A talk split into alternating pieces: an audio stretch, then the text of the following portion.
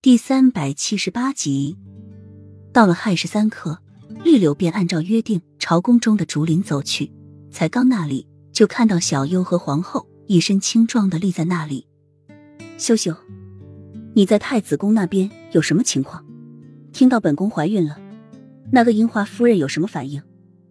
幼梅似乎和秀秀和熟一般，直接开口询问。绿柳不知道姚秀秀原先在他们面前是怎么样的。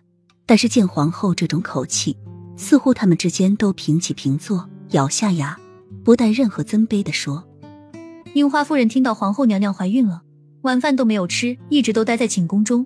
太子还小，不知道什么事情，依旧吃喝的很开心。”绿柳老实的交代。说完这些话，查看了下他们的神色，见他们无异，才重重的在心中舒了口气。樱花夫人估计已经知道本宫怀孕会对她造成什么影响了。又没得意的说着：“秀秀，你对太子的作息最了解了。本宫要找个合适的时间，将他们一并铲除。至于主子交代的事情，你留意一下就成。其他的就交给红袖和小优去做。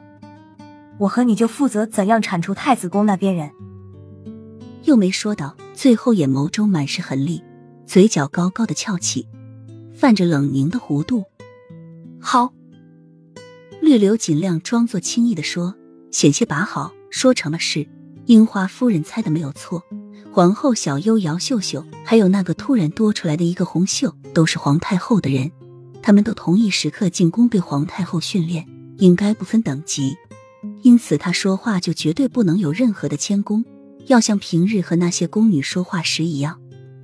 秀秀，你今日怎么了？怎么看你有点紧张？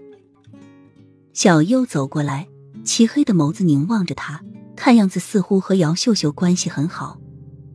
我是怕被太子发现我不见了。绿柳赶忙松开握紧的手，随意找了个借口说。小优和幼梅点点头，说的也是。太子身边的那个柳荣虽然有点傻，但是警惕性却非常的强。你回去之后千万不要让他发现。还有你的武功也轻易使用不得。是啊，你和我是习武，又梅和红袖是工于心计，我们都分工合作，少了谁都完不成主子交代的任务。万事一定要小心。小优关心的说着，